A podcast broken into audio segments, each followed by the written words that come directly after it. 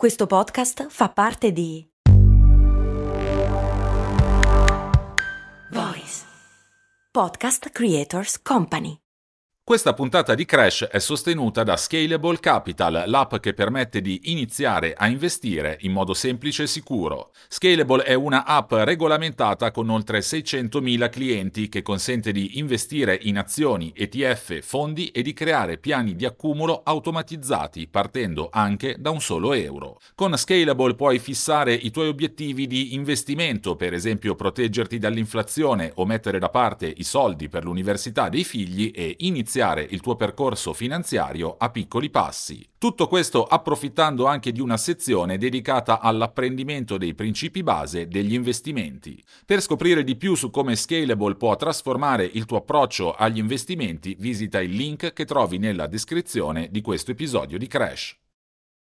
A cosa vi fa pensare una parola come cloud? Applicata al mondo digitale di cui è una componente essenziale, la nuvola di Internet evoca un ambiente celeste, immateriale e sostenibile. Visto così, il cloud è quel luogo etereo dove vengono salvati i big data delle grandi aziende, ma anche i dati che noi normali utenti della rete non conserviamo su computer e smartphone e che ci permette quindi di inviare file di grandi dimensioni direttamente via web senza usare chiavette o hard disk che rendono rende possibile usare software senza doverli scaricare sul computer e anche di archiviare una vita intera di foto e di video. Tutto viaggia nel cielo di internet in quel cloud che dal punto di vista del marketing rappresenta una delle etichette più indovinate degli ultimi decenni. Le cose infatti sono molto diverse. Negli ultimi anni il mondo digitale è infatti stato uno dei principali responsabili di emissioni di gas serra, una situazione che pur con qualche buona notizia come vedremo vedremo sta avendo una tendenza generale decisamente preoccupanti e tra i principali responsabili di tutto ciò troviamo anche l'intelligenza artificiale. Sono Andrea Daniele Signorelli e questo è Crash, la chiave per il digitale.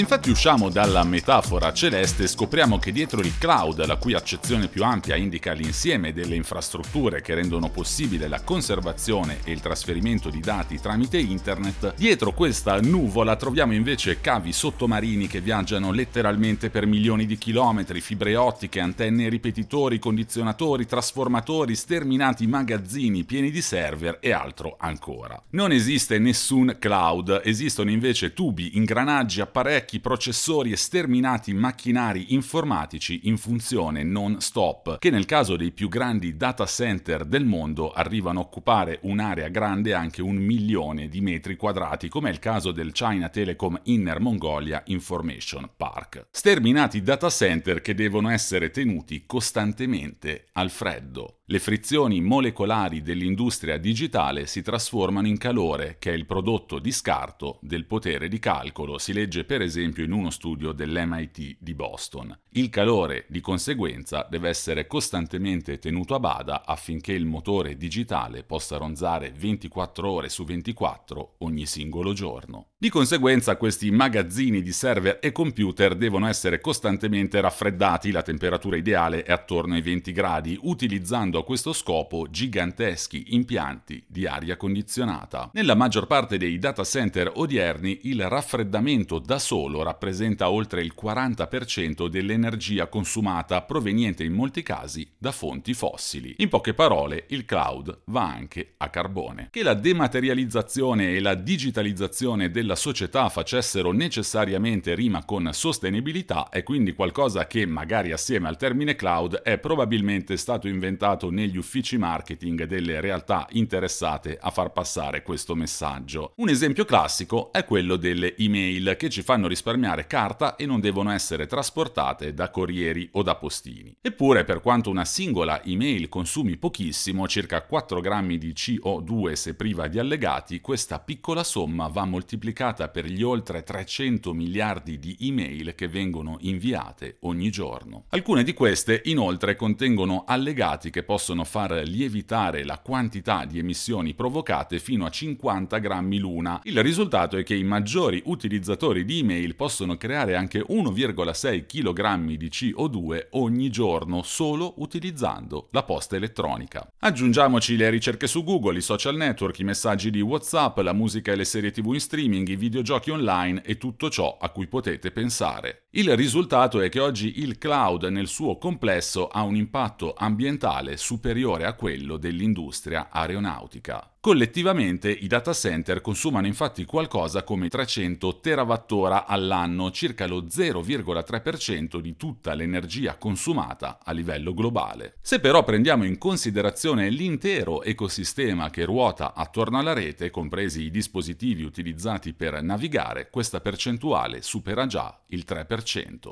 Che cos'è che fa sì che sia necessaria una tale quantità di energia per far funzionare la rete digitale? Allora, al di là del raffreddamento c'è un altro aspetto fondamentale. Poiché Internet è ormai l'infrastruttura che consente il funzionamento stesso delle economie almeno parzialmente avanzate, i data center devono essere iper ridondanti. Vale a dire che se un sistema smette di funzionare ce ne deve essere un altro immediatamente pronto a prendere il suo posto. È una specie di matriosca della ridondanza, server e non solo che si attivano subito quando chi li precede nella catena ha qualche problema e che per questa ragione devono essere sempre pronti all'uso. Secondo alcune analisi, tra cui un'inchiesta del New York Times, in certi data center solo una percentuale tra il 6 e il 12% dell'energia richiesta serve effettivamente ai processi informatici in corso, mentre tutto il resto è dedicato a mantenere operativi i sistemi di riserva e al raffreddamento. Quali sono i rimedi per evitare che i consumi del digitale diventino insostenibili? Allora, da una parte ci sono i data center più avanzati, come quelli di proprietà di Google, di Facebook o di Amazon, che stanno rapidamente transitando verso il carbon neutral, principalmente grazie all'utilizzo di energie rinnovabili. Inoltre, dal momento che i data center più piccoli e tradizionali sono spesso anche meno efficienti e proporzionalmente più energivori, la transizione di molti piccoli centri all'interno di quelli più grandi, ciò che avviene per esempio quando l'infrastruttura di rete di un'azienda viene trasferita su AWS, il cloud di Amazon, ciò può ridurre grandemente i consumi. Si calcola che se tutto il cloud passasse a centri più grandi e avanzati le emissioni potrebbero scendere anche del 25%. Un risparmio che però rischia di essere già vanificato. Si stima infatti che nel prossimo decennio le infrastrutture di data storage dovranno triplicare le loro dimensioni e che i consumi legati al mondo digitale cresceranno a livello esponenziale. Com'è possibile una crescita di questo tipo considerando che più della metà del pianeta è già oggi connessa a internet? Il punto è che a influire sulla crescita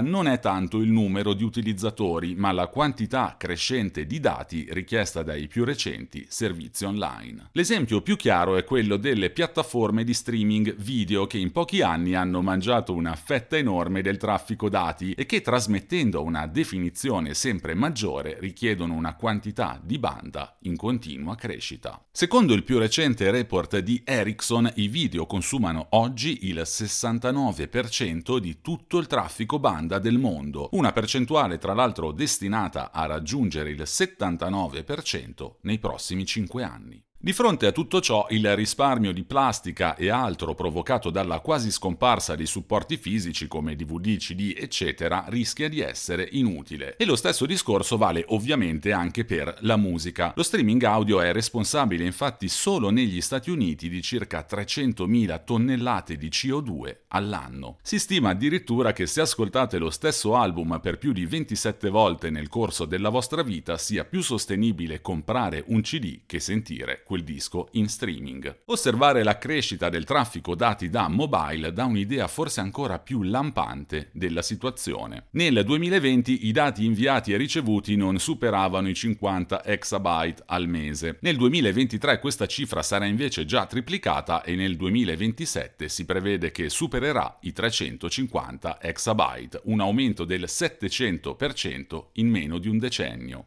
Inevitabilmente tutto ciò si riflette anche sulle emissioni globali causate dal digitale, che raddoppieranno entro il 2025 raggiungendo il 7% del totale e attorno al 2040 potrebbero addirittura rappresentare il 14%, ovvero poco meno di quanto consumano gli Stati Uniti d'America. L'aspetto più preoccupante è però che queste stime rischiano addirittura di sottovalutare il problema. When you need mealtime inspiration, it's worth shopping Kroger, where you'll find over 30,000 mouthwatering choices that excite your inner foodie. And no matter what tasty choice you make, you'll enjoy our everyday low prices, plus extra ways to save, like digital coupons worth over $600 each week. You can also save up to $1 off per gallon at the pump with fuel points. More savings and more inspiring flavors make shopping Kroger worth it every time. Kroger, fresh for everyone. Fuel restrictions apply.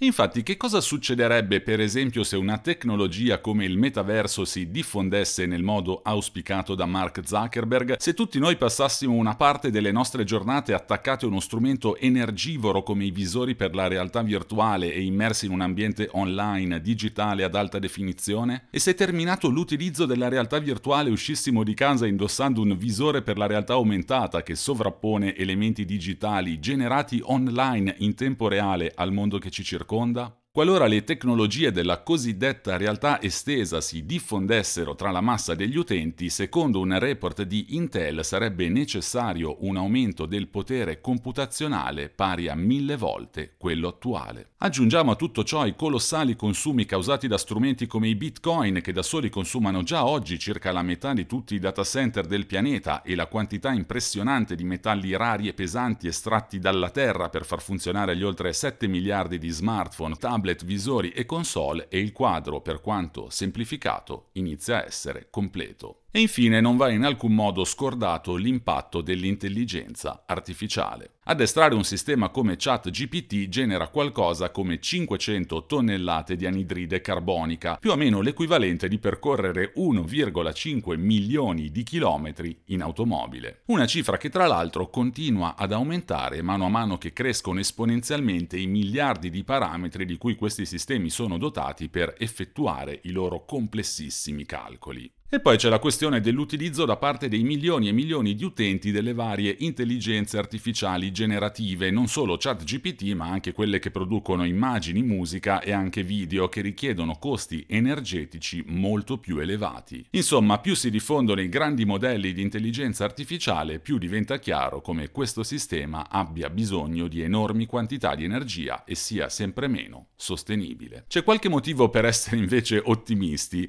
Beh, fortunatamente sì. Per esempio, nonostante tra il 2010 e il 2018 il carico di lavoro di server e data center sia aumentato del 2600%, l'energia consumata è cresciuta solo del 10% grazie all'efficienza crescente degli strumenti utilizzati. Riusciremo a migliorare a tal punto l'efficienza dei data center da sconfessare le stime più negative che abbiamo visto? Allo stesso tempo bisogna anche evidenziare i radicali cambiamenti apportati alla seconda blockchain per importanza, ovvero Ethereum, la principale piattaforma per la creazione di NFT. Questi cambiamenti hanno permesso di far scendere i suoi consumi da 93 TWh all'anno, quanto una nazione come le Filippine, a una percentuale risibile prossima quasi allo zero. La speranza è che anche i Bitcoin possano un domani seguire la stessa traiettoria, anche se per il momento tutto ciò non è nemmeno all'orizzonte. E per quanto invece riguarda il metaverso, allora a parte il fatto che come abbiamo visto nelle scorse puntate di Crash le cose per Mark Zuckerberg non stanno affatto andando come previsto. Detto ciò bisogna comunque dire che anche i visori in realtà virtuale stanno costantemente migliorando sotto il profilo dell'efficienza energetica e prestazionale. Oltre a questo va anche valutato il risparmio che si otterrebbe qualora davvero trasferissimo una parte crescente della nostra quotidianità in un ambiente digitale che non richiede spostamenti strumenti fisici. Per esempio si stima che per quanto il consumo energetico delle videoconferenze sia comunque elevato, sfruttare software come Zoom e Meet per sostituire viaggi in auto, in treno o in aereo significhi risparmiare in media il 93% delle emissioni. In poche parole i dati salgono enormemente e il loro impatto ambientale cresce in maniera considerevole. Allo stesso tempo però l'efficienza aumenta e nel computo entrano necessariamente anche i comportamenti ad alta alto impatto che vengono trasferiti in rete. E allora da quale lato penderà il piatto della bilancia?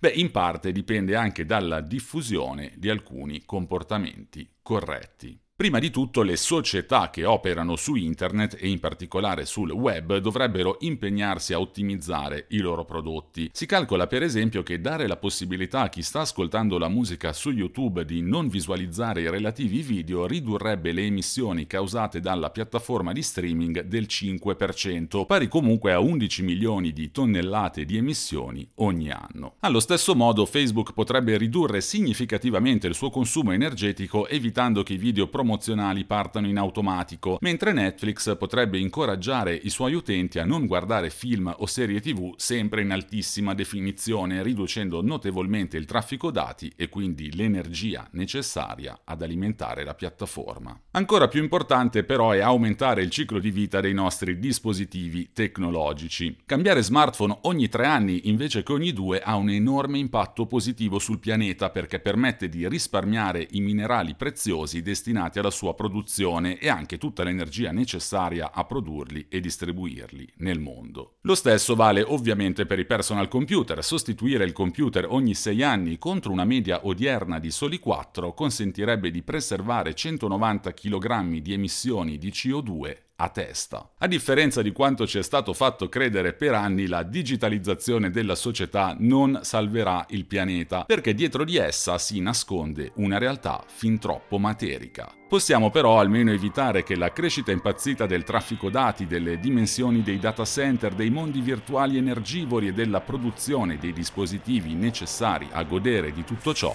finisca per distruggerlo. Sono Andrea Daniele Signorelli e questo è Crash, la chiave per il digitale. Vi aspetto ogni mercoledì su tutte le piattaforme di podcast.